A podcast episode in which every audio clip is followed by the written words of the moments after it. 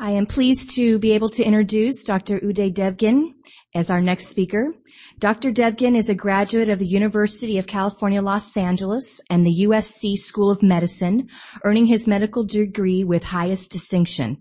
He is currently serving as Chief of Ophthalmology at Olive View UCLA Medical Center and, and is an award-winning faculty member at UCLA where he trains surgeons in techniques of ocular surgery. Dr. Devgan is an international expert in cataract and refractive surgery, having lectured in more than 25 countries, teaching thousands of surgeons his techniques. In addition to performing surgery exclusively at the Maloney Vision Institute, he writes technical columns in numerous eye surgery journals and creates award-winning surgical instructional videos that are distributed worldwide. Please join me in welcoming Dr. Devgan.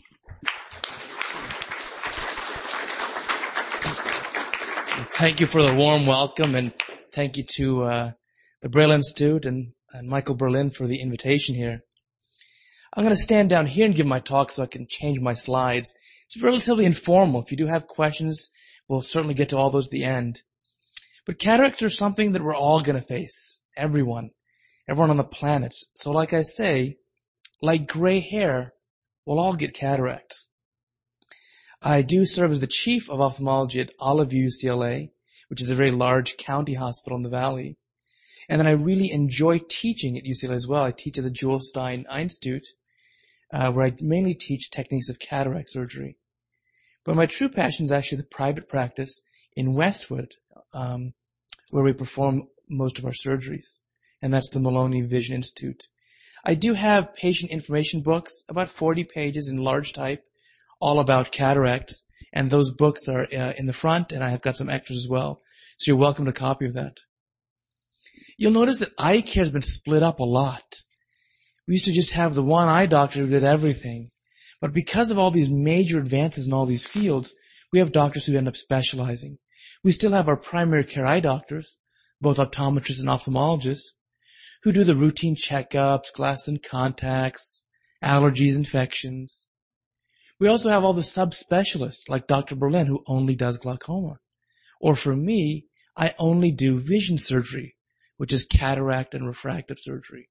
I don't do any retina or any cross-eyed surgery or cornea surgery or any glaucoma surgery. So in our practice, we do address that full spectrum of vision surgery. The things you hear on the radio all the time, which is the, the LASIK laser eye surgery, but as well, other methods of correcting vision, more commonly cataract surgery.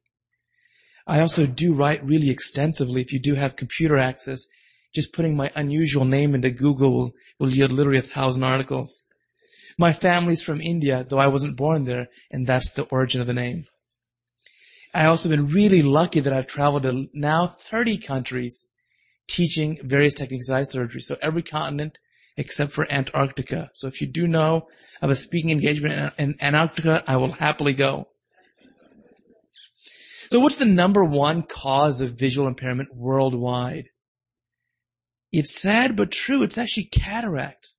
And in many other countries, particularly in Asia, it's the absolute leading cause of uh, vision loss and it's totally preventable by just doing the surgery. You can prevent that vision loss. You can fix the cataract surgery in literally five minutes.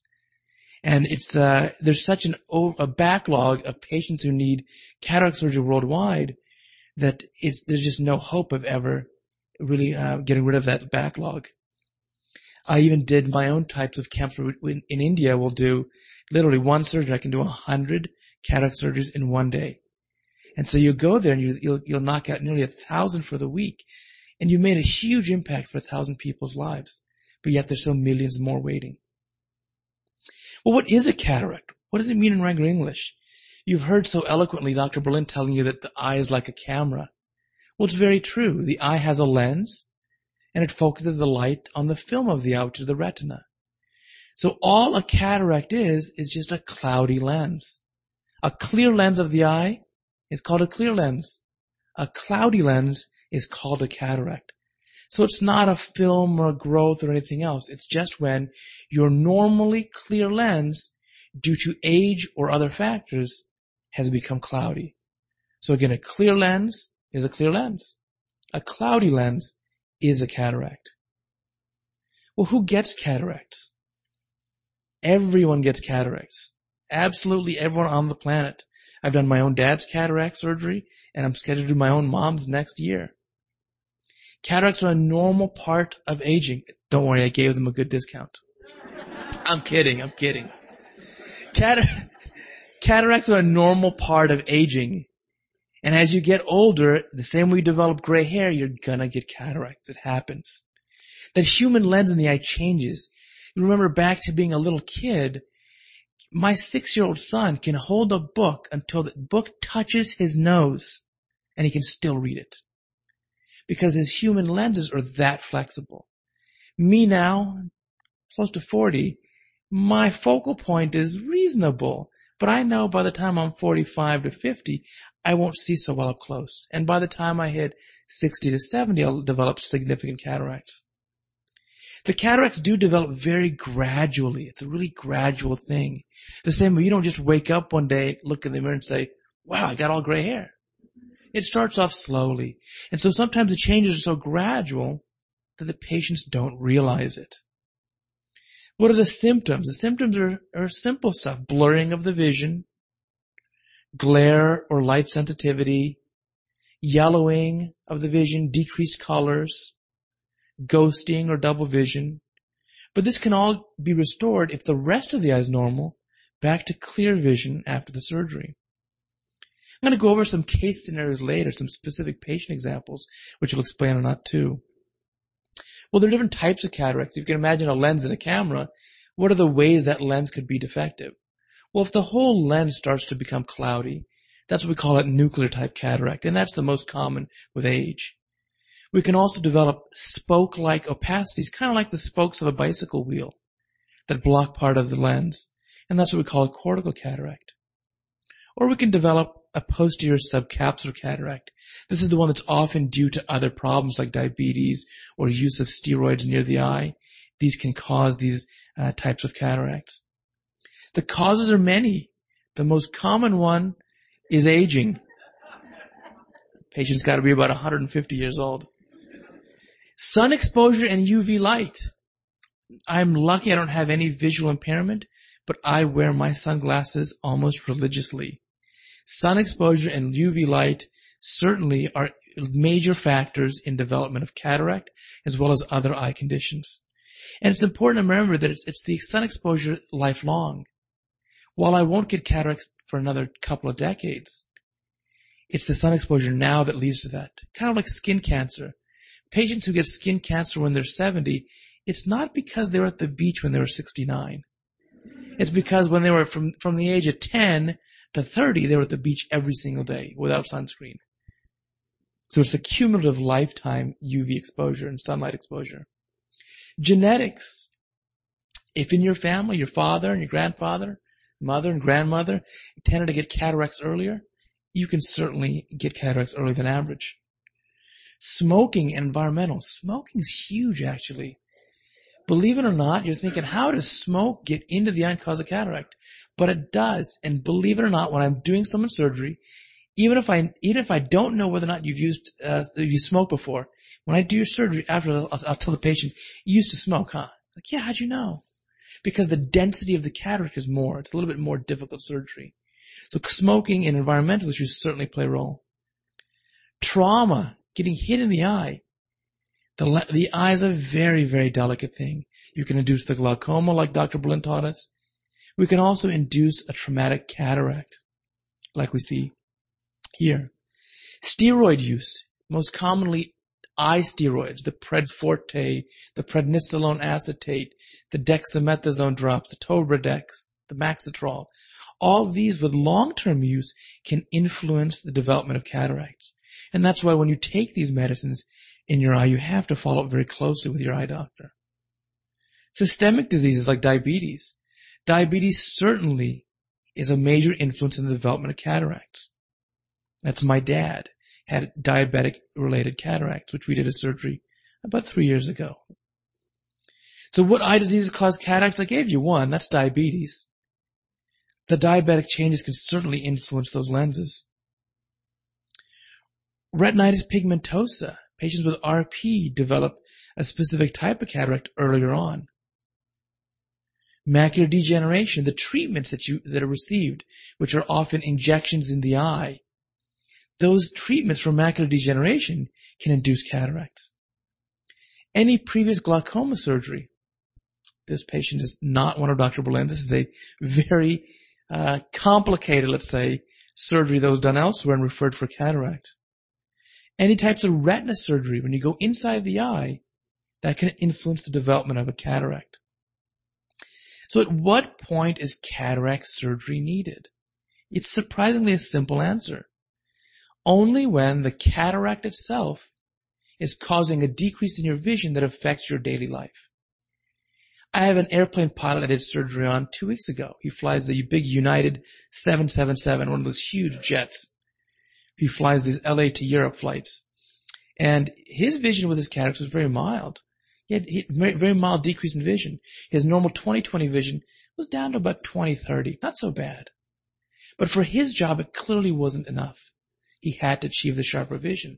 So for him, it, it was reasonable to do his surgery.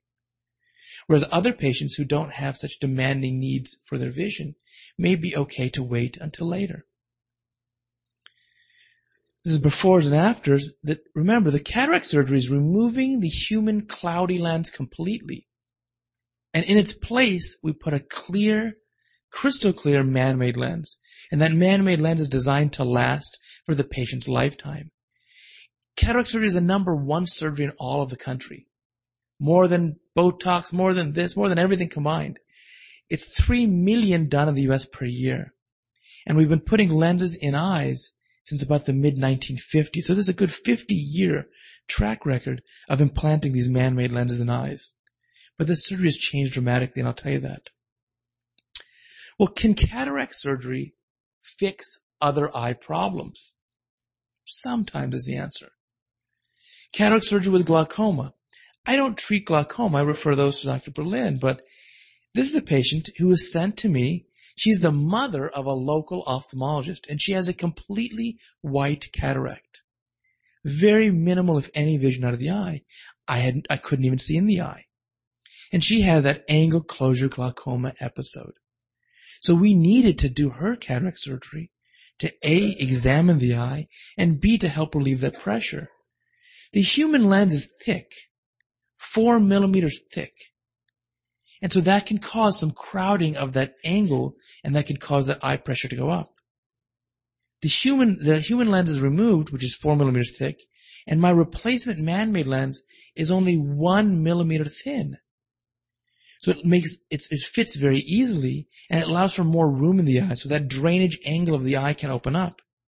And there's been a long-term study now in glaucoma patients that just having a routine cataract surgery and nothing else can drop the eye pressure for the long term by at least a couple of points. What about cataract surgery and extreme glasses prescription? This is something I do a lot of. I've written a very recent article just a couple months ago in Ophthalmology Management about how to do cataract surgery in these very highly myopic patients.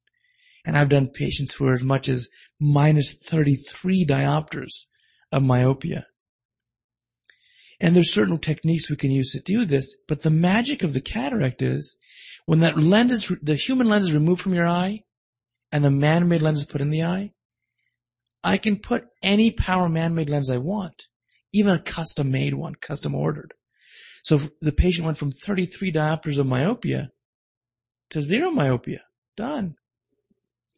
In addition, we can also fix any of the astigmatism at the time of the surgery. So very high levels of farsightedness, hyperopia, very high levels of nearsightedness, even significant astigmatism can all be addressed at the same time as you do the lens surgery. Well, what about cataracts and other eye conditions? Remember the example that the eye is like a camera. Cataracts can further degrade the vision in eyes with other impairments. If you simply have glaucoma, that'll affect the visual field. But if you combine the cataract on top of that, it decreases the vision further. The precious central vision that you have can be decreased significantly from the cataract. And by just doing the cataract surgery, it can restore the vision uh, to a significant degree. I have a couple of interesting videos here, which you'll have as mostly sound bites. They're patient testimonials from a couple of well-known patients that you'll recognize. The first one is, is Henry Winkler, the Fonz. And he's very eloquent in the way he speaks. And I like his clips because he really tells you about the patient experience. When I first came to this office, I literally could not see out of my right eye. My cataract was so deep that the machine couldn't even see my retina. They, they couldn't tell whether the retina was damaged or not. My left eye, um, I had okay vision, but I, I still needed to wear uh, glasses. But for two years, I could not see zero out of my right eye. So it's amazing to think that this is a very well-known actor, obviously access to the very best in healthcare, and for two years he didn't realize until he went to take his DMV test that he literally could see just about nothing out of one eye. His cataract was so dense. And it was, the cataract was so dense, I was unable to even see his retina when I looked in the eye. He couldn't see out of the eye, I couldn't see into it. So we did his surgery. I'll show you a few more uh, audio clips from him later. Our traditional surgery is actually pretty quick. The entire surgery is done in just a few minutes. Three to four minutes, maybe five minutes is pretty traditional. It's done while the eye is asleep, the body is awake. During the surgery, the, the incisions that are made in the eye are super tiny and they're made with gem quality diamonds. That, that little instrument is a gem quality blade. It's only two millimeters wide, which is less than an eighth of an inch. And you'll notice here, there's no bleeding either. So the surgery can be so non-traumatic that there's no bleeding at all. We're opening up the lens capsule of the eye so we can get access to the lens itself. These are uh, instruments that we that I actually specifically designed myself for this technique of surgery. The human lens in the patient is cloudy and they really don't see well out of it. You'll also notice the entire surgery is done with zero needles. There are no needles. There are no stitches. There's no bleeding and there's no pain. So it's really become a miraculous type procedure. The cataract is gently broken up into pieces and suctioned out of the eye. I use both hands during surgery and I actually use both feet. It sounds strange, but they're actually foot pedals that I control. I don't actually put my foot on the patient's head. But there, there, I use two, there's two, there's two sets of foot pedals and I use obviously both hands. It sounds complex initially, but it's like driving a car with stick shift. You use both hands, both feet, and you kind of learn how to do it. But the cataract can be removed very, very quickly and very efficiently in a very gentle manner. Remind you, the patient is totally awake. They're, they're given as much sedation as they would like to relax. But because I promise the patient you'll see nothing, you'll feel nothing during the procedure, they're usually fairly relaxed. Good question. The human, the question is, do is the lens intact or do I break it up? My incision sizes are tiny, two millimeters. The human cataract is much larger. So I break it up into a thousand little pieces and suck it out like a, suck it out like a milkshake. The new lens that I'll put in the eye is rolled up like a carpet, then put in the eye and then opened. So you've done the entire surgery through a very tiny, tiny incision. It's like building a ship in a bottle. The older methods, here comes our new lens, the lens is folded up and put in this injector. And then we, the lens can then be injected completely within the eye. So you get a very large, full-size lens through a very tiny incision in the eye. The older techniques of surgery had a very large incision and stitches in the eye. Long recovery. The newer procedures are very brief. The new lens is now in the patient's eye and the patient has immediately restored vision. And because I don't put an eye patch on the eye after surgery, as soon as they take, come out of the operating room, within 10 minutes the eye wakes up from the anesthesia, they start to see. So it's really a neat procedure. And that surgery was just completed. That was real time, three and a half minutes for the whole case. I've done it a few thousand times though. The very first time I did cataract surgery, or I teach the UCLA residents every week, the ones who are just learning how to do eye surgery. I think UCLA is a fantastic place for teaching residents. It's a good teaching hospital. May not be the may not be the best for these complicated cases, but to teach basic stuff to our doctors, it's great. The a, a normal doctor first learning spends about two hours on their first cataract surgery. And then, uh, and me included, my first one took me about an hour and a half.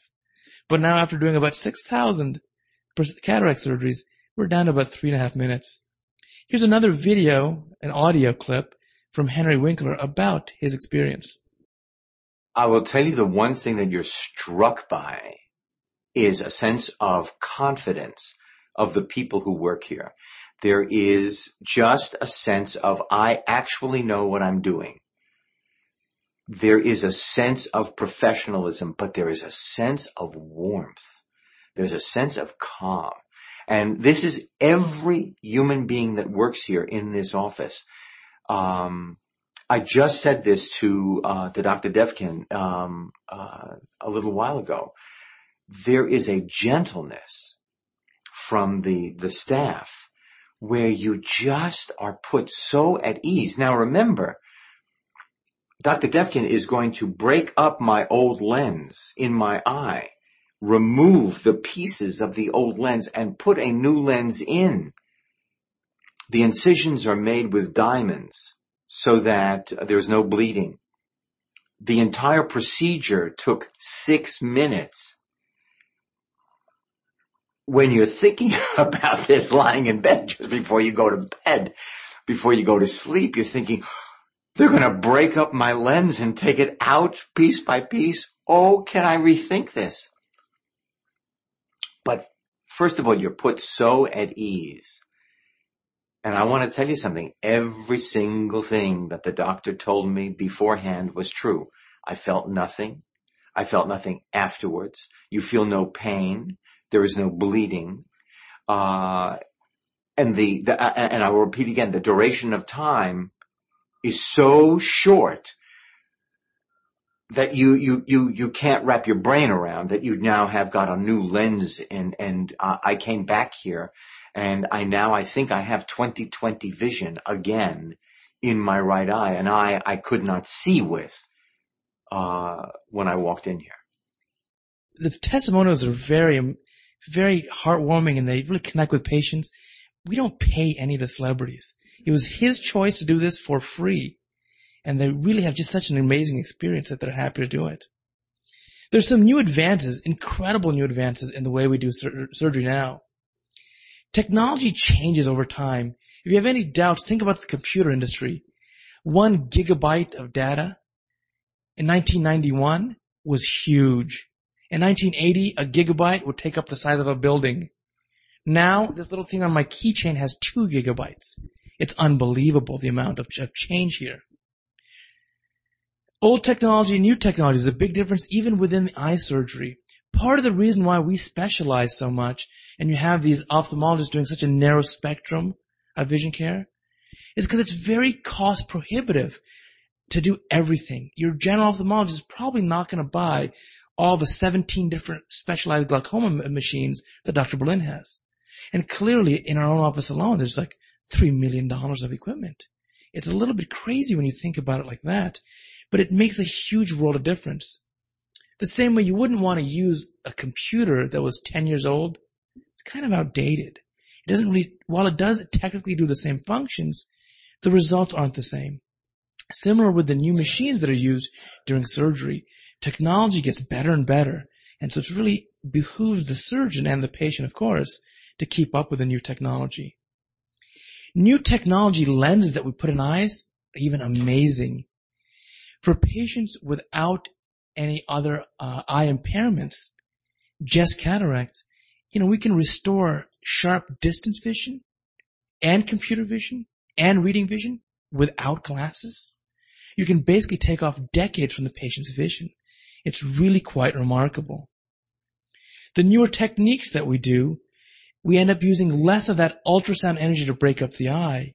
And the result is that patients see, see quickly. that at the end of surgery, we can remove the, the, the human lens with very little energy. And that when we see the patient afterwards, right after surgery, the eye looks quiet. It's not red. It's not swollen. There's no bleeding. They start to see immediately. We can also get rid of the things we talked about before. Astigmatism, nearsightedness, farsightedness. If you are computer savvy, uh, I have a lot of audios and videos on these uh, uh, videos on the Bausch and Lomb website. That's a company that makes a lot of the major eye equipment, and I do a lot of work for them. The new diamond instruments that I was telling you about earlier are really impressive. A diamond instrument is about 10 times sharper or better than the best steel ones. The catch is it's a thousand times more expensive. Six thousand versus six dollars. But the results, especially if you do a significant volume of surgery, are certainly worth it.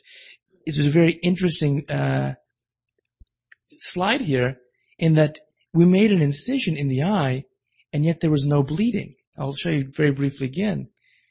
It, the blade is so sharp that literally, after making a completely penetrating incision in the eye, there's zero drops of blood. It's really quite amazing. And because of this quicker uh, recovery, there's no need for an eye patch or a pirate patch or an eye shield. We don't do any of that stuff anymore. Patients start to see immediately. These new lenses are rolled up into very tiny, tiny injectors. And so we can put the lens in the eye, rolled up like a carpet, and then once in the eye, automatically unrolls and we put it into position. So it's really quite amazing. And that's how we get rid of uh, the need for sutures. The lens, great question. The question is, what's the lens material? The lenses are made of various uh, types of materials. The most commonly used ones are silicone, acrylic, or there's a collagen polymer. All of those above are foldable or injectable. The older style lenses are made of a rigid plastic that's not foldable. And those aren't used very commonly now, less than 1% of the time because I don't want to have to make a huge incision in the eye just to put the lens in and then suture up the eye. The incisions are much tinier than before. I even do surgery in some situations through incisions that are less than one millimeter. Really tiny incisions. And this is right after the procedure. The eye is totally quiet. The eye wakes up quickly from the anesthesia. The patient can move the eye around. They can start to see immediately and the eye looks as if nothing happened. The anesthesia is very minimal. There's, we don't do the injection behind the eyeball. The normal technique is to use an injection with a long needle, which is injected behind, through the eyelid behind the eyeball. And that injection numbs the eye completely and freezes it and still. When we're first teaching surgeons to operate, we like to do that because then the eye's totally still and the, the, the new surgeon who's learning can operate on a very still target. But for all my last, let's say five or six thousand cases, we do it just with eye drops to numb the eye. So the eye can be numbed with strong eye drops. The eye may move a little bit, so the surgeon has to be adept at operating on a moving target. It sounds crazy, but it's really not that hard after a while. The amount of sedation we give for the whole body is very minimal some patients who I have a patient last week who does a lot of yoga and she says, doctor, don't worry. I can relax myself. And so we gave her no medicine in her IV. I just numbed the eye. I said, if you're, I can promise you there'll be zero pain and you won't see the surgery happening. And she said, then don't worry, doctor. I'll relax myself. And she laid there, totally relaxed. We're monitoring her heart. She's not nervous at all. We did the case. But for your average patient, from my dad, now we give a little bit of IV sedation to help him relax. Again, the patient experience here from, from Mr. Winkler. The choice of lens that went into my eye, uh, I completely uh, trusted the doctor. And he said, here are your options. This is one that I would not go with. Here's the reason why. This is not for you. I believe this is exactly right for you. There was not even a moment of doubt. There was not even a moment of discussion. If you're here, if you come to this place and Dr. Devgan has a suggestion, allow me to say your answer should be, okay, because this is, I mean, this guy is like one of my heroes now, you know, Steve McQueen for, uh, uh, in the action movie, uh, and Dr. Devgan in the, um, in surgery for your eye. Uh, I'm not kidding. This guy is, he's so on top of the material. It is, it is like to him, it's like making a delicious sandwich. Do you know a great chef making a delicious meal? He enjoys it. He takes pride in it. He, um, he gets excited about, um, each step of your recovery. He is, um, phen- he's a phenomenal man, actually. He's, he's, well, he's a very sweet guy. But the, the take home message from that is that, you know, things advance so quickly in our field that there are a lot of choices. So there are various choices of lenses to put in someone's eye. I went recently to get the brakes changed on my car. And the guy says, so doc, you want, uh, cross-drilled rotors, slotted rotors, drilled and slotted rotors? What kind of pads do you want? Organic, metallic, semi-metallic? You go into the track, you race track? I said, look, I don't know. I said, I just want some good brakes for my car. What do you, here's what I like to do. I like to drive in traffic and sit on the 405 and occasionally a nice drive up the, a PCH. Can you just give me something? What, what fits that? I said, doc, I know what you need. And it hit home the point. Well, patients come in to see me and I, I can't give them a laundry list of, well, here are the various lenses. We've got this acrylic lens. It's made of this polymer material. We've got the silicone lens. It's accommodating. There's a multifocal lens. And patient like, oh, what do I need? And so it's, it's, you know, it's, it's easy to look at a patient situation and then I know my material so well, the same way that the guy said for my brakes, doc, you need the cross-drilled rotors with the semi-metallic pads, you'll be fine. Deal. He's right. I'm happy. So same way for the patient that comes in and say, you know what, given your situation, of all the lenses available to us, this is going to be the best one for you. Good question. What prevents the man-made lens from getting cloudy? The lens itself will never get cloudy. It's made of a totally inert material. But on rare occasions, 5% of patients may develop a scar over the lens. Why? If I put a piece of plastic under the skin in your arm, you may develop a scar over that plastic. If I put a same pla- the same plastic lens or acrylic lens or silicone lens in your eye, your body may form a slight scar over it. That haze is usually easily cleared in about 30 seconds in the office without surgery, just with a little laser treatment. It happened to one of my dad's eyes. It's relatively common, easy to take care of. So the lens itself will always stay clear. And that's a huge track record. It's millions upon millions of lenses being put in eyes.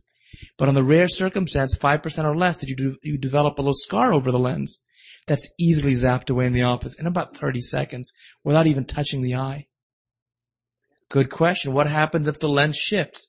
Well, we, we try to anchor the lens in place. So 99.9% of the time, the lens is very well anchored in place by the arms of the lens, by the way we insert it in the eye. In rare situations, we may have to actually suture the lens in place. And that's a really, that's a very tough challenge. You're using a suture material that's thinner than hair, and you have to work inside the eye without cutting the eye open and suture the, uh, the part of the lens to the eye so it stays fixated. But that's luckily only an issue for about one in a thousand people. Yes, sir. The question is, there's so many different lenses, different styles, different uh, prices. How do you know which one I need to to see?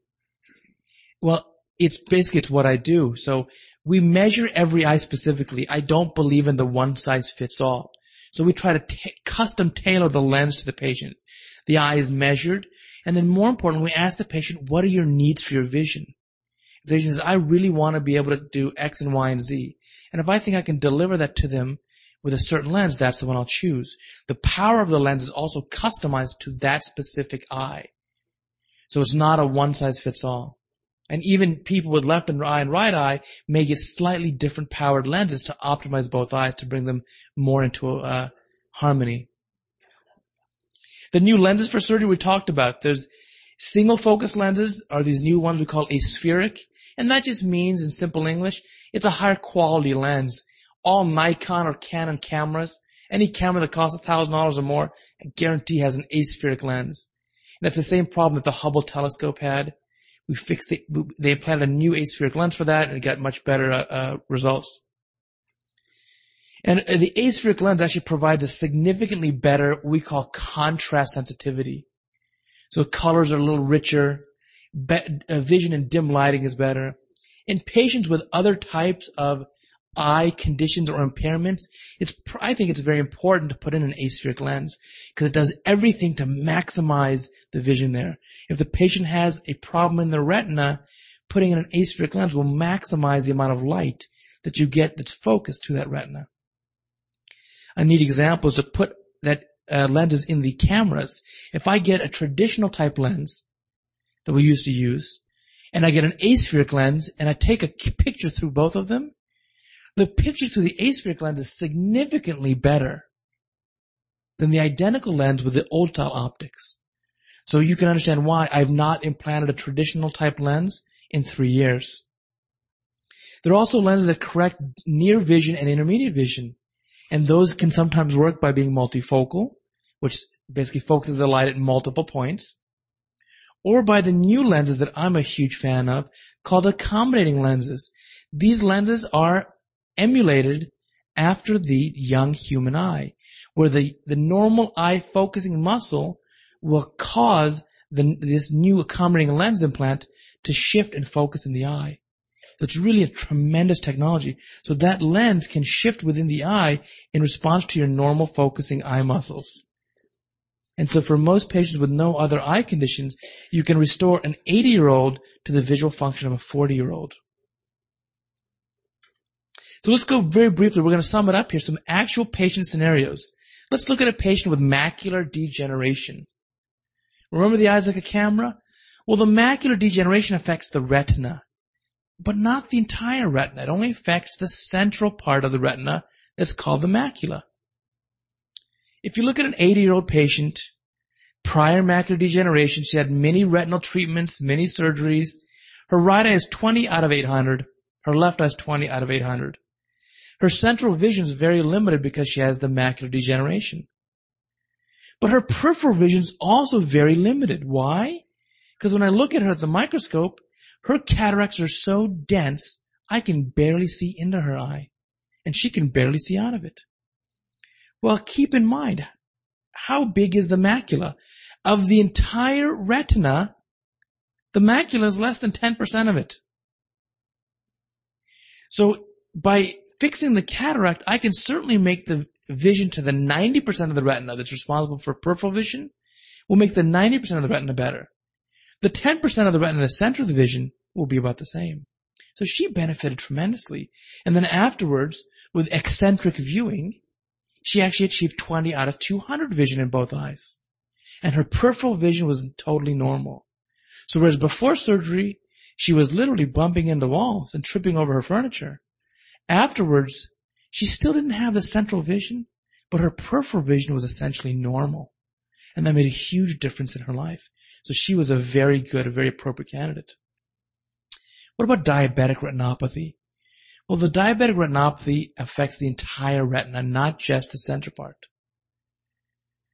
But the diabetic disease can actually cause the patients to get cataracts earlier in life. So an example of a 60 year old man with diabetes for 25 years. He's had lots of prior retinal laser, lots of prior injections in the eye to treat the diabetic eye disease. And his vision's about 20 out of 200.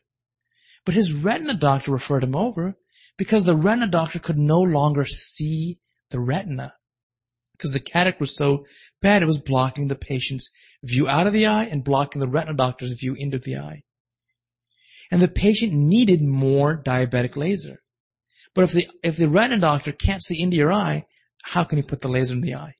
And so we did the cataract surgery to provide a better view of the retina for the retina doctor to do more laser the view that's blocked by cataract prevents any laser treatment. Diabetic retinopathy always gets worse with time, no matter how excellent the sugar control is.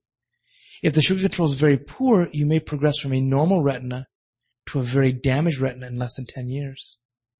But if the, the diabetic uh, sugar control is excellent, it may take 40 or 50 or 60 or even 80 years to progress from a good retina to a poor retina. And hopefully that'll the patient will, will uh, preserve their vision. Because the cataract density affects the healing, a very soft or mild cataract is very easy to remove, very minimal amount of inflammation. Whereas a very dense cataract is more difficult to remove, a lot more inflammation. We tend to want to do cataract surgery in diabetics at an earlier stage. We don't want to wait till their diabetic retinopathy is very severe. Well, why? The eye, the body itself has an amazing ability to heal itself. The eye has natural resources that are used to heal itself. If you have diabetic retinopathy and you bleed in the eye every day, a slight amount, your body and your eye uses some of those resources to heal that bleeding. But if I do your cataract surgery and the cataract is very dense, I'll need some of your eye resources to help heal up the cataract surgery. And that may take away your eye resources that are healing up your diabetic changes that happen every day. So usually for diabetics, we prefer doing their cataract surgery earlier rather than later. So if the retinas look pretty normal, reasonably, reasonably good, I prefer to do cataract surgery. If the retinas look very poor, laser the retina first. And so this patient did very well after surgery. Vision was mildly improved, but now the retina doctor could look inside his eye and administer more vision uh, laser. Glaucoma we talked about. Remember we said earlier that the glaucoma helps to, uh, the glaucoma, the drainage of the fluid of the eye may be impaired. So in this example of a 53 year old, she's had glaucoma for 10 years, highly myopic, reasonable pressures, but she certainly has some glaucoma changes. Well, I prefer to do the cataract surgery in glaucoma patients before the glaucoma is super severe because the patients with severe glaucoma are much more sensitive to the surgery. After surgery, we achieved for her normal central vision. We obviously couldn't restore the glaucoma damage, but we got rid of all the nearsightedness and we even dropped her eye pressure a significant amount. Last couple examples are a weak or scarred cornea. The cornea is the very front part of the eye. This is a patient who's 68 years old. The challenging part of her surgery is not only her eye condition, she has a corneal dystrophy which causes her cornea to be swollen and edematous. But her son's also vice president for Bausch and Lomb, and he wanted to watch the surgery. And that's probably the bigger stressor. But we were able to remove her surgery and clear up her vision to a significant degree. She went from 2080 before surgery to about 2040 after. And the good news is the surgery was five minutes.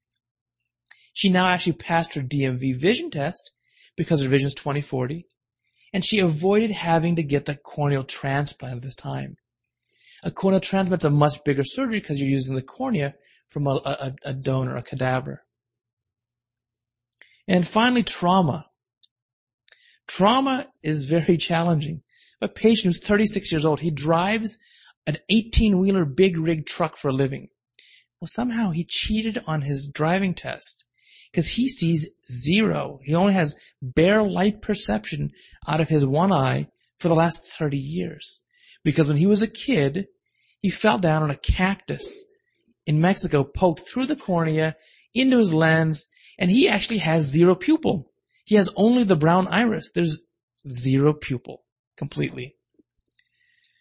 Well, we did a surgery because mostly I was afraid he was going to drive next to me one day and run me over. But we did a full reconstruction of the eye. Here we can open up the eye. We put that new man-made lens in his eye, took out his cataract, and made him a new pupil. And as a result, before surgery, just bare light perception. After, he got 20 out of 200 vision with essentially normal peripheral vision. So now I'm not nearly as afraid that he's going to run over my little car. And finally, some really interesting, beautiful patients. I really enjoy working uh, as chief at the at the big county hospital because we get a huge spectrum of patients. We recently did surgery on among the littlest patients.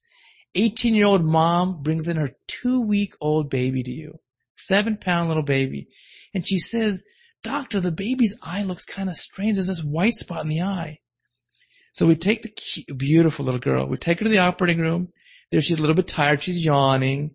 We totally knock her out. Babies can't hold still, obviously totally knocked out, and you in her in her right eye, a complete white cataract. So the baby has no vision out of the right eye. So we're certainly going to fix this for her. There are lots of causes here. The important thing in a baby though is to do the surgery quickly. The baby brain develops immediately, very rapidly. If you think about a, a newborn versus a two-year-old, look what they learn in just two years. How to walk, how to talk, how to, it's amazing. Well, the, vi- the visual pathways of the brain develop as well. So we use these specially designed instruments. These instruments are super tiny. They're thinner than a, like a sewing needle, and yet they have forceps on the end of them. The old style of surgery is to use a big steel blade on this little baby's eye, and that made me cry. I couldn't think of that. So we use these beautiful little diamonds, and in the baby's eye, this diamond is a half of a millimeter. That's almost nothing. That's like as thick as uh, five sheets or ten sheets of paper. Very thin. We'll, we'll do the entire surgery for the baby. You'll notice, for the family members in the audience, the baby's eye is tiny. I have normal sized hands. I'm only about 5'11. I mean, I always wanted to be 6'3, but I'm only 5'11. And this baby's eye, the front part of the eye, is one quarter the size of my thumbnail. That's a super tiny eye. And that's why we have to use such incredibly tiny instruments. At the end of the case, a beautiful result. There's the before and after. And so we obviously restored really neat vision to this baby. The baby's just starting off on the long road to recovering her vision, but you get the idea. I do have a soft spot in my heart. I think our last case here is a nine-year-old boy. He's, he was monocular. He lost the one eye from bad trauma. He had dense amblyopia. So he essentially only functioned with one eye.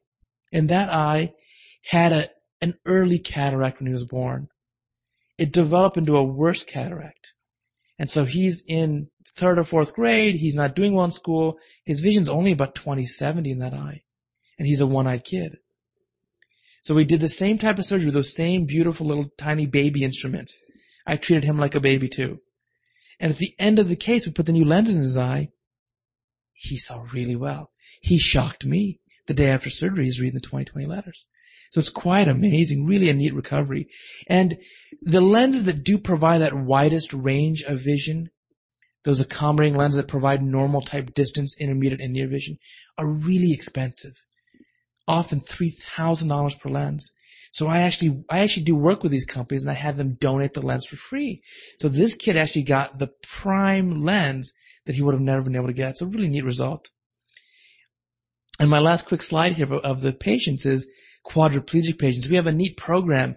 Any patient who has the difficulty of life of being quadriplegic, we do their free surgery in both eyes and we put in these multifocal lenses so they don't need to worry about reading glasses. Because if I just corrected them for distance, it, they, they are unable to put glasses on their face by themselves. So we do this neat type of surgery with a multifocal lens for free for all these patients. And this is Marcia Mitchell, one of our very sweet recent patients in our uh, in our office there. So in summary, the state of the art surgery has changed a lot. It's quick, easy, painless, and really has the ability to improve vision for many. Always keep in mind the analogy of a camera. Even if you do have certain types of other visual impairments, damage to the film of the camera, let's say, oftentimes fixing the lens of the eye can make a huge difference. And the last patient experience thing is here. I was struck um, the first few days that I was able to actually see out of my right eye after the surgery. Color is now so vivid. I thought I saw blue. I didn't see blue. I must have seen blue. You know, I never, I, I didn't see green. I saw gray. I, I, am telling you, it, it is like it's a whole new world. It is just, um, it's just uh, intense, you know, um, and it's so exciting. I'll tell you the, uh, if I were going to go with, uh, with one word after the surgery, it is gratitude. I am so grateful that this whole thing exists, that you can do it. The miracle of then having your eye back, having your eye back better than it was when you could see really well. The enjoyment of um, reading and seeing and the enjoyment of color. again, grateful. I, I would have to say gratitude would be the word if I had to pick one word. So finally, for more information, I really am a fan of educating people, whether I teach at UCLA, whether it's giving talks like this or traveling the world. We have a very educational website, which is maloneyvision.com. That's M-A-L-O-N-E-Y vision.com. And I've got these patient information booklets. The, the booklets are also available on the website, but I brought more than a hundred of them today. So they are up front. You're all welcome to have a copy of that. Any questions at the very end here? Yes, is it ever possible to have an effect from cataract surgery on what was called a lazy eye a hundred years ago? Good question. So for patients with a lazy eye, the cataract surgery can maximize the vision, but the inherent laziness stems from the brain preferring one eye over the other. So I tell patients you can res- restore your vision to what it was like decades ago, but it may not be able to become ever 100% normal. For your youngest patients, um, do you have an idea uh, as to how long that intraocular lens implant will last? Is it expected to last their entire lifespan? Good question. We expect the lenses to last the patient's lifespan. In the very tiny babies, age two or under, we don't put a lens in immediately. They wear a contact lens because we can easily change the contact as the eye grows. At about the age of two or three, when the baby's eyes a toddler's eye is almost full size, we'll go ahead and implant a lens. And so we do implant lenses in, in young children, three, four, five years old, that are good for the rest of their life. Okay, over here. I had a cataract surgery done to me um, many years ago when I was real young, and some of the doctors had told me that uh, it could also return. Is that true? Once the cataract is removed, the cataract's gone for life. I mean, remove that human lens in about a million little pieces. The man-made lens that's put in the eye, if that's the case, sometimes you can develop a scar tissue over that. And that sometimes, some people used to call that a secondary cataract. But that's easily zapped in about 30 seconds without touching the eye. Are there any contraindications for it? Let me tell you, I have cataracts in both eyes. However, I have macular degeneration, both eyes. The left eye became wet and I've had, uh, um, treatments and some vision loss. The right eye, I have glaucoma, uh, no, normal pressure, but cupping. Now, I have heard something about would it exacerbate the dry macular degeneration if I have cataract surgery? I've heard something like some people say yes, some no. I don't know what the question, so will the cataract surgery exacerbate the macular degeneration? In the eye that has the scarring or the wet macular degeneration, it's unlikely to. In the studies that have been shown for patients with the dry macular degeneration, the rate of development of mac- further macular problems is very similar whether or not you've had cataract surgery. In other words, it's not clear. Both groups of patients do progress. Whether or not you do the cataract surgery, you have a high likelihood of that dry macular degeneration progressing. So what you should, probably the best person to ask is that your normal doctor treats your macular degeneration. Ask him, say, say, would it, would I be, would I benefit from having a, a cataract or lens surgery? And he could tell you. There's no rush to do cataract. There's no really emergency cataract surgery. Educate yourself. Think about it more. Yes, I had trabeculectomy surgery uh, two weeks ago. I have macular degeneration and I have glaucoma. How do I know which is causing the biggest eye loss? That's a great question. It really is specific to the patient. So the best answer is to ask your eye doctor that you see now the eye is like a camera. If you have a problem with the lens and a problem with the film, you have to determine, well, is my problem 99% because of the film of the camera? If so, then changing the lens doesn't make sense. But if the problem in my eye is 50% from the lens, 50% from the film, then maybe changing the, the lens will make the vision a bit better.